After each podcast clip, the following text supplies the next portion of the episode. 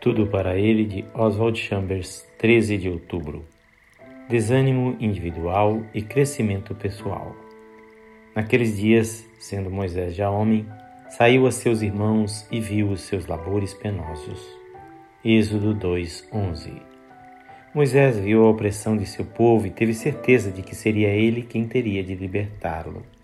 E sob a justa indignação de seu próprio espírito, começou a corrigir as injustiças praticadas contra eles. Mas logo depois que ele deu o primeiro golpe em favor de Deus e da justiça, o Senhor permitiu que fosse levado ao desânimo total e o enviou ao deserto, onde ficaria apacentando ovelhas durante quarenta anos. Ao fim desse tempo, Deus apareceu a Moisés e disse-lhe que voltasse e libertasse o seu povo, ao que ele replicou: Quem sou eu para ir? Já no começo, Moisés compreendera que ele era o homem destinado a libertar o povo, mas primeiro teria de ser treinado e disciplinado por Deus. Era a pessoa certa sob o aspecto individual, mas não seria o homem certo para a tarefa enquanto não aprendesse a ter comunhão com Deus.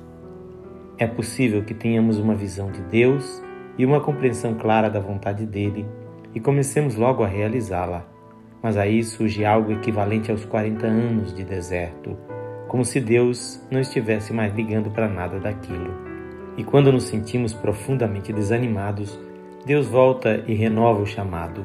Então estremecemos e dizemos: Oh, quem sou eu?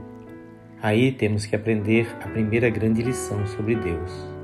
Eu sou o que sou, te enviou. Temos que aprender que nosso esforço pessoal por Deus é impertinência. Nossa individualidade tem que se tornar incandescente através de um relacionamento pessoal com Deus. Veja Mateus 3:11. Temos a visão certa. É isso que Deus quer que eu faça. Porém, prendemos-nos ao aspecto individual da situação e não acertamos o passo com Deus. Se você estiver passando por um período de desânimo, saiba que um grande crescimento pessoal o espera pela frente. Esta leitura é feita por seu amigo pastor Edson Grando.